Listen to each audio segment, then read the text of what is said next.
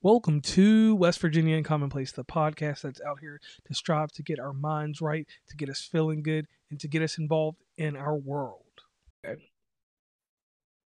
Welcome to West Virginia and Commonplace. Today I have with me Jennifer Munro. Jennifer Munro runs a business. It's called Life Lessons. She is a coach. It's different than counseling. It's dis- different than therapy. So the amazing question that we always ask at the very beginning of this show, this is a thing that is nostalgic and it's just the simplest question ever. Who is Jennifer Munro? So please, Miss Munro, take the floor and tell us all about yourself and give us a little insight in what you do. So what I do is that I'm an A D H D and academic coach. I work primarily with struggling students, uh, high school and college students. And I help them live their dreams. Oh, that sounds so cliche, um, but it's true. Um, people with A D H D, people who don't fit into a neat category at school, kids who are struggling, they're not going to be your nine to fivers.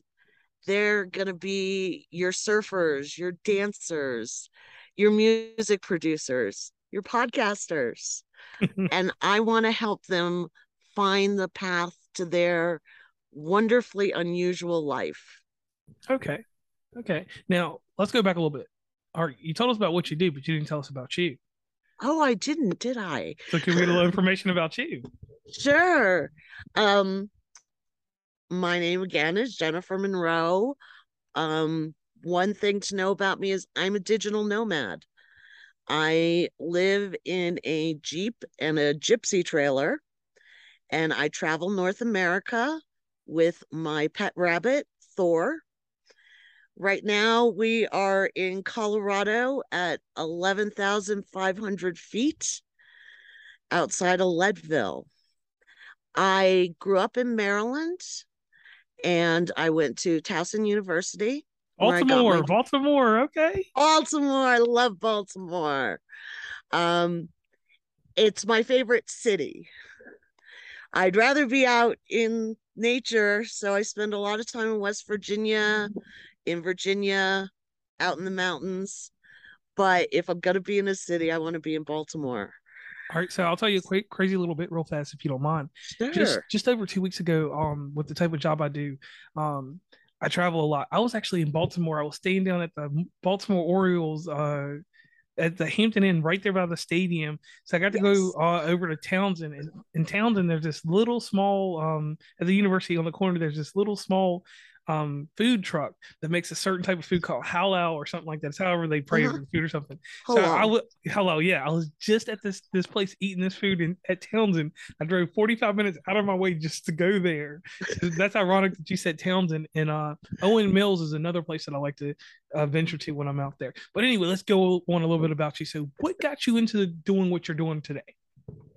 Um, I hate to admit it, but I had a life crisis. I was the person in need for a while. I have bipolar disorder, which affects my executive functioning skills, which is very similar to what happens to people with A D H D.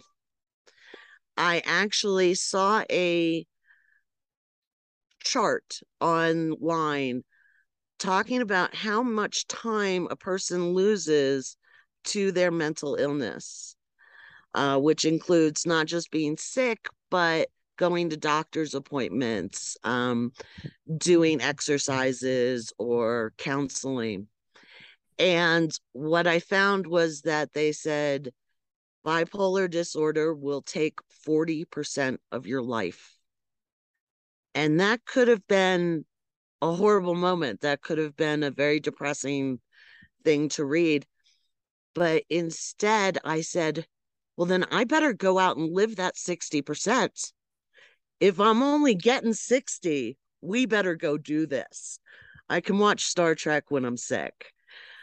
And I changed my life. I moved back home to Maryland for a while and then into West Virginia, into Martinsburg. Okay. And from there, I started studying, um, not just about me, but about executive functioning in general. I moved to Colorado for a little while, and I worked at a correctional halfway house, working with felons who were trying to work their way out of the system. And I fell in love with them and that work.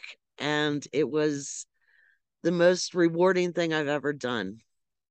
And I said, this, this is what I want to do.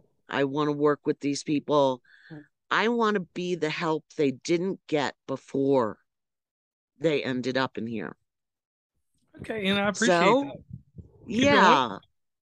I, from there, I took some courses. I am, sorry, there's a bee.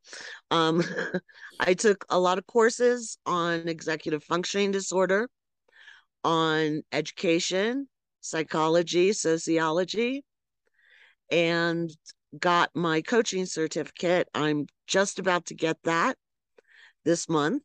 Yay. And I started coaching high school kids. And from there, I've just been growing my business and working with my students who I just adore. Okay, so let's get to this nitty-gritty real quick. What is the difference between coaching and counseling? Because therapy is a, is a, is a different directive uh, when it comes to things, but counseling and coaching can kind of sometimes run parallel. So what is the difference to you? So that's a great question, and a lot of people ask it, and I hope to let people know the difference. Coaching helps you with your now. Counseling helps you work with your past and come to terms with it and integrate it into your life in a healthy way. I'm the person who helps you find your keys. We, I work with my students so that we look at what's going on in their life now, what obstacles they're facing. How do we fix the problem or work around the problem? I'm a big fan of things like failure. I, you're not going to hear that from a lot of counselors. I want you to fail. I want you to go out, do amazing things, and fail. Because in the end, that's the only way you're going to learn. Uh, and you might learn, boy, I don't want to do that again. But now you know, you know for sure. And that's a big part of what we do is deal with now, today, what's going on in your life, and how do we get from here to where you want to be? Okay. Now, let me ask you this. Uh, how do you differentiate your approach um, when helping someone? Because obviously, uh, dealing with these disorders, it's multifaceted. So, so what's the normal approach that you have to start off with with someone? Say, like, I bring my son to you. He's autistic, but he uh, he graduated from uh, being a special needs to going to regular classes. So obviously he Wonderful. has some struggles.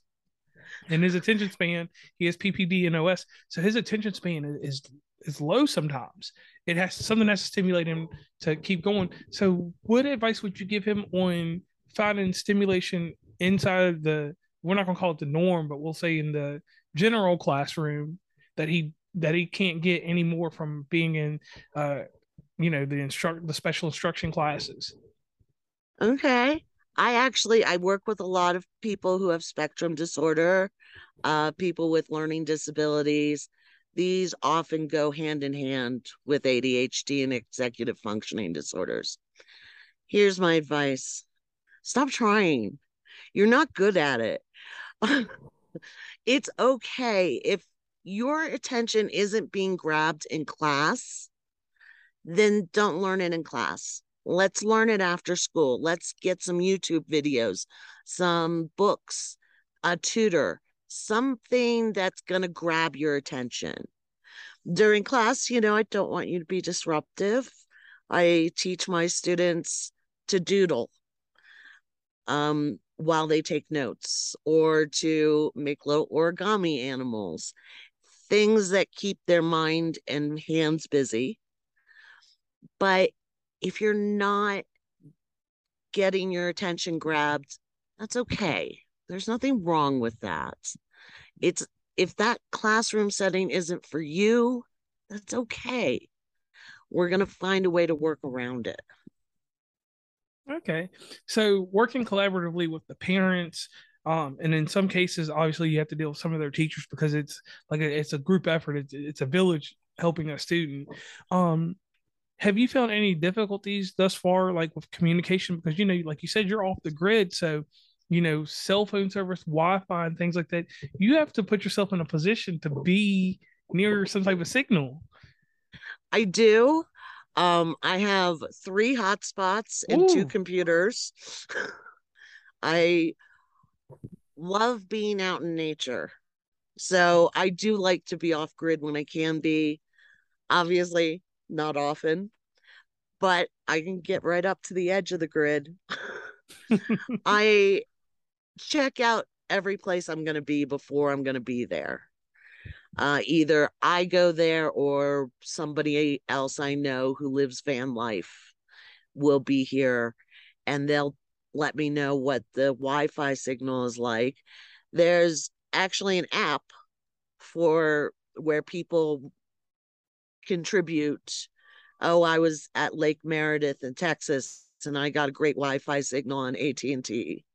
So then I know that and I pull out my A T and T hotspot and use that. Um, you'd be amazed nowadays where you can go and get a great signal. okay, okay. And, and, I, and I like that because that, that uh, helps people understand more of the process with you. So I need to dig a little bit deeper into you because I got to make you a little bit more personable to, to the audience. So when, okay. So when dealing with the, these uh, students, and these students can range from high school to college, Um, with you, and uh, if you do need to get any reference parents or even someone that knows someone that needs help, head over to w w w dot life lessons by jennifer dot com. That's an easy way to get things started. Is that correct? Yes, it is. Okay. So I, go ahead. I am also on Facebook, Instagram, and if you want to see my travels, I'm on YouTube. Okay. So there's Under, YouTube. Oh, look, it's a bunny. Oh, look, it's a bunny. Okay, so so dealing with all this stuff and, and being on the road, you do have your animal with you. And I know you have different companions and different people you visit with, but how do you take care of yourself, like self-care? Because being in solitude gives you a higher sense of being, like a higher intellect. Like when I'm alone, I can focus more. I can get more things done. I can get rid of mental anguish. So what do you do and what are your processes? And the reason I'm asking this is because when a customer, client, um, or anyone, you know, starts doing business with you, that's the one thing that people will never ask and ever wonder about the actual person that's helping. That's a great question. Um, this is my self-care. I used to live in a house and work from nine a m until five p m and make dinner. And, and no, that did not work. That was bad. And one day I realized I don't have to sit still. The great thing about being a nomad is I can get up and move. If I'm not feeling inspired by where I am, if I'm not enjoying myself, I leave. I go someplace new. Sometimes I will travel with others. Um, right now I'm traveling with a friend of mine who lives in a school bus. Um, other times I like to be alone. I do enjoy that solitude. I find very much like you do. I am much more efficient. I'm much more productive when I'm on my own. And this is my self-care. This is how I make myself happy. Okay. And I thank you for that, because that's one thing that when people can recognize that, it makes them want your service more, that it makes them want to, to engage more. And that's something that gets lost in translation when you're doing business, because people are like, hey, I want to do this, do this, do this, do da, da, da, da. And, you know, they never ask about you technically. And I mean, I know in some places uh, they don't have to ask about you, but still it's a good thing to know. So you've already told us about being a digital nomad, uh, you've told us about your bunny, um, or your, it's a bunny, not a rabbit, right? It uh, bunnies live in houses or trailers. Rabbits live out in the woods. Okay. That's my thinking. Okay. So um, with your your bunny being with you, uh, do you have talks with your bunny sometimes to acknowledge things that are going on? Do you let your bunny be in on some of your functions? Yes. Just to... Oh my goodness, yes. Um, nobody's ever asked me that. That's great. I do. I talk to my bunny a lot. And another thing that I do is I often congratulate my bunny on a job, on a job well done. Uh, it's a step in a process. We're so quick to find fault with ourselves, and we're always our own worst critic. What I tell people is you need to congratulate yourself, but that always feels so weird to people. You know, so what I do is I say, well, then congratulate your pet. Say, you know what, Thor, you did a great job in class today. And I'll even tell him, you know, did you see his, you know, the student smile when we suggested that he do this? Did you, you know, hear the student when we talked to him about his problems? Um, I kind of connect with my rabbit and give him a lot of credit as a way of congratulating myself. Okay. Okay. And inside of the services you offer, could you break down some of the services that you offer? Yes. Um, so I do academic and A D H D coaching. We'll go over your life, your dreams, your obstacles, and see if we can't create the life that you really want to live. People know about coaching. Another uh, service I offer is what's called body doubling. Okay, what is that? Now, have you ever been sitting around and somebody in the house is cleaning and you just feel compelled to go clean? Yes. Yes, that is body doubling. When somebody is with you doing what you're supposed to be doing, you feel compelled to do it too. I work with students where my job is to sit there and to work. So they see me working and they work along with me. Then I'm also there because I have taught, I am a tutor. So I'm there for questions. And it motivates students to get their work done, get that homework done, especially when you have trouble focusing. There's somebody there to call you out and go, I noticed you've been looking out the window for about four minutes. I think we're done looking out the window. Let's get back.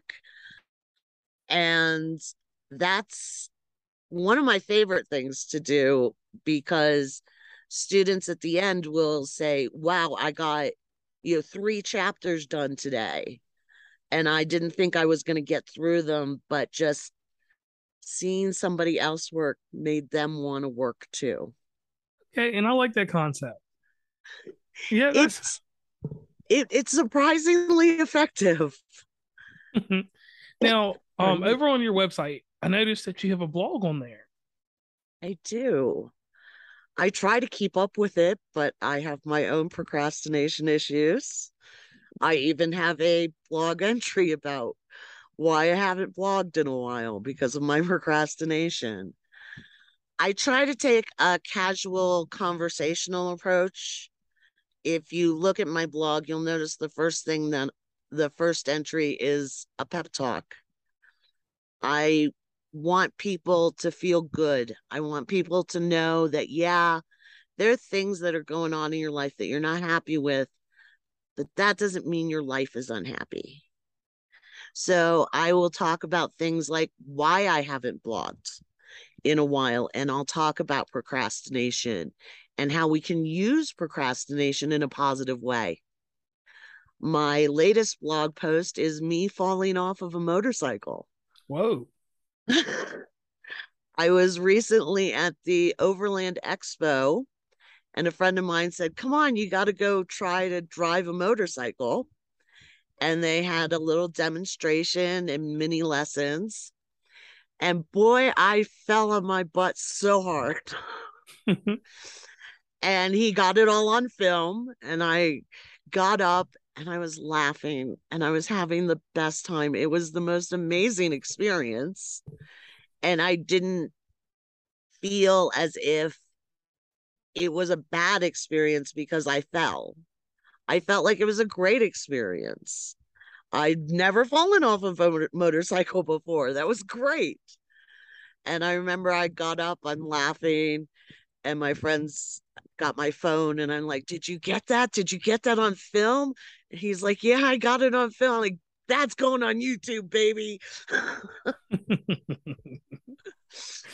So that kind of stuff happens with your blogs. So going forward, what are your plans for the future? What what can we find it find coming from you um outside of this? Because here's the craziest thing in life. We start doing things, right? Just like you said, you had a, a little crisis and you bounced back from it, just like a phoenix raising out the ashes. So doing this work will fill a large void of what you didn't have.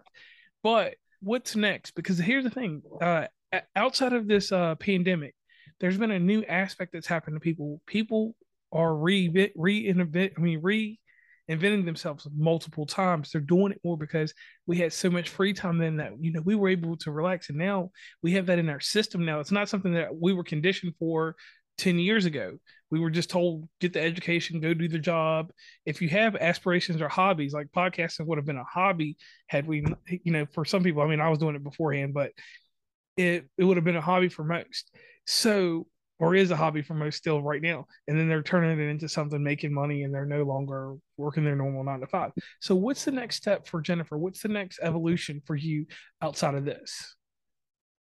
Um, I'm not sure. I've thought outside of this. I've thought more about where I want to go with this, which is, okay, I want to have an effect on the larger coaching community. Um, I've not happy with the coaching community. I'm going to be honest. There's, you wouldn't think it because we're all life coaches. It's very competitive. It's very cutthroat. Um, I want to help change that culture. I want to get life coaches together to work together, to see each other as colleagues and coworkers, okay, and to create a sense of community that right now we're lacking. Okay. I can see that. Now, um, I pay homage to this show. Uh, it's called twenty twenty. twenty twenty was a news magazine um, when I was growing up that I was in love with. I mean, it was one of those things where you just, you just knew that was going to be on T V Friday nights. It came on, it came on at ten, and uh, the crazy thing was, was that uh, John Stossel was on there. John Stossel was a comedian to a degree with the things that he talked about. Diane Sawyer, to me, was the best interviewer out of her and Barbara Walters. You give Barbara Walters her respect because she's the older statesman or stateswoman of that show. So she asked questions that were that were way more personal or heavy into detail, but they, they basically kept you going. They kept you, you know, in a certain realm. Yeah. So what I'm going to do is I'm going to ask you a few um, twenty twenty questions. We're not going to do Let's the John. Do we we won't do the John Stossel questions because for all that we could just do a live one night and have fun with that. Um, and I'll ask maybe one or two Diane Sawyer questions. Uh, okay. I'll start off obviously with Diane Sawyer because she would have been what you heard earlier. Um, and we will keep going from there. Sure. All right. So, all right, so here it goes. Um, first off, taking time to help people with uh, A D H D and the executive, um, executive, hold on, I lost it. Executive, is it? Uh, functioning. Yeah, functioning. Um, helping with that, that is a time-consuming matter. So you have to displace time for that. You can't just sit around and not uh, allow yourself, uh, you know, not to take care of that kind of stuff. So with that being said, uh how do you specialize and take time for these people? Like, how do you know, like, do you allot forty-five minutes as an excuse? Because we had a discussion in a pre-call about something that happened with me and me myself personally. I'll give you a little stick so you can uh think about this. For me, for instance, if we have an interview and it's supposed to be at um four o'clock, for instance, or five o'clock, I wait until five oh six. At five oh six, I send you a notice. It's a nice thing. I say, hey, it looks like we missed our interview. Um, and depending on the content and how our conversation went prior, because I always try to be very business savvy, but be friendly at the same time. If our conversation was just business and there was no filler, then I know that I have to cancel your interview and say, I wish you the best on your future endeavors. And that's so different than what you're doing. But if it's someone that I become friendly with, we become familiar. A lot of times if you hit me with one of these little West Virginia stories or Virginia stories or even Maryland, you got me already tied in. So we're, we're friendly, we're cordial there just because you're from my area, you know. So I will take an extra step for that person, and no disrespect to anybody from that's not from the Mid-Atlantic or anything like that. But um, I'll take time and we'll figure something out. So how do you differentiate the time and how much time you can set aside for these people when you have them, um, you know? Okay. Um, well, I do hour-long, forty-five minutes to an hour sessions with my students. Um, we were talking before we started, and my attitude is, if you're not showing up, it's because I haven't taught you how yet. That is an executive functioning problem that a lot of people have, where they're late or they miss things. And because of the people I deal with, I always say my late policy is that I don't have one. Okay. Okay, I will stop sitting on the computer at fifteen after our appointment. But when you come to me and say, oh, it's, it's twenty-five minutes late, I'm going to make sure we get a reschedule in there as soon as we can. And I will rearrange my life for it. Being an A D H D coach, my life is about missed, canceled and rescheduled appointments. Okay. And I don't ever want my clients or students to feel like they're embarrassed or they feel bad and they're afraid to come to our next session because they're embarrassed because they missed the last one. All right. So okay. While I technically have office hours, I don't. I will get on the computer at four in the morning for somebody who's in on the East Coast when I'm on the West Coast, and I will stay up all night to do it the other way. Okay. And I can appreciate that, because you're explaining and people know that they're able to uh, do that with you. All right. So going deeper into this real quick, um, you have a student that's having a rough, rough time. You're thirty-two miles away from that student by chance. You have a chance to actually meet up with that student. Do you meet up with that student, or do you still keep this policy of being where you are away from that person? Oh, oh no, we're going out for ice cream. um, if I get a chance, and I have occasionally, where I'm in the area of one of my students, I always invite them out. Let's go get ice cream. Let's go get hot chocolate, depending on the season. Um, let's go see your favorite places. I want you to show me around your life a little. Um, I build a relationship with these kids, you know, where we're, I'm not going to say we're friends because they're teenagers, right? But we're close. We build a relationship, and I want to be part of their lives. If I have a chance to go see where they hang out after school, I want to see that. If I can meet their friends and family, that would be amazing. That not only gives me insight into them, it also enhances my life. Okay. Okay. And I can go with that. And I like that.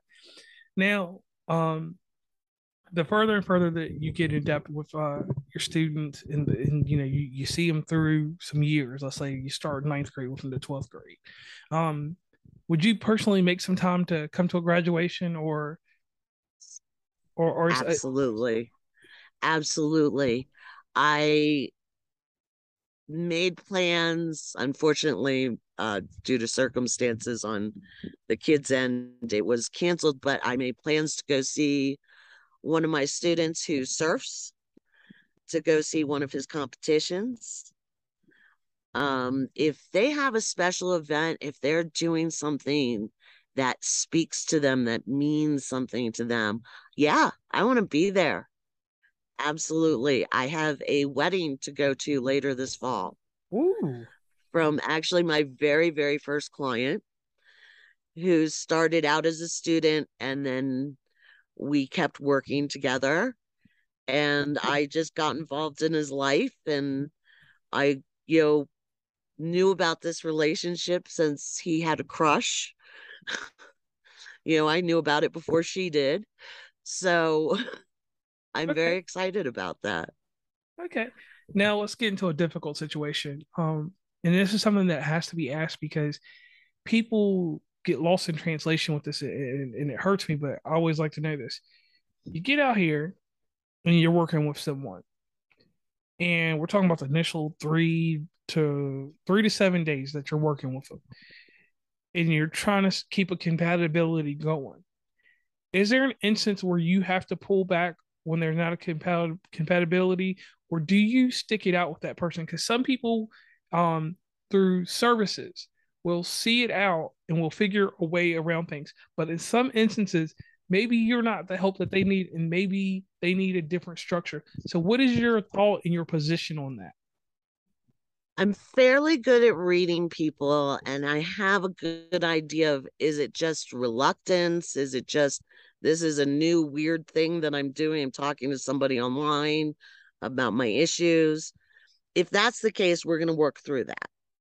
But if we're just not clicking, if if they feel like I'm not getting them, if they're, if I feel their discomfort, I'm going to help them find a new coach. Okay. I'm going to say, you know, I'm not sure we're going to click here, but I know somebody great. That's another reason I want to connect with other coaches and change the culture. Because if I'm not the right coach for you, somebody out there is. And I want you to have that. And see, that right there is what I appreciate. So in finding this other coach, how are you going to instruct them? How are you going to help them facilitate what this person needs? Because you've seen what they need, right? But it just, they couldn't get the message through you. How do you collaborate and get that person or that uh, extra, that other help aligned with your former client? So I will sit down with the coach and the student at the same time, introduce them, and just give a little synopsis. You know, this is what they're looking for. This is wonderful things that I know about this coach, and let them take it from there. It's, I don't want to push my way in. If okay. we're not connecting, I want you to connect with the other person. Reflecting back on this conversation with uh, Jennifer Munro, it was a pretty amazing uh, conversation for me to have with her, because it was like, basically at the end of this conversation, she gave some insight that you normally don't get from someone. So I definitely want to thank Jennifer Munro for that, and uh, definitely check in the show notes uh, to find out where you can meet and greet her uh, across the internet. And stay tuned for more to come from West Virginia and Commonplace. I am J R. Um, I am signing off. And once again, let me go back in there and throw in all that extra stuff. w w w dot w v uncommonplace dot com. We are here to help other podcasters if you need help with consulting, um, different little uh, things that we can help you niche down, stuff like that. We have shirts and everything else on our Square site. Everything is within the link tree on Instagram. So please make your way over there and uh, take advantage of all that great stuff that West Virginia and Commonplace has to offer.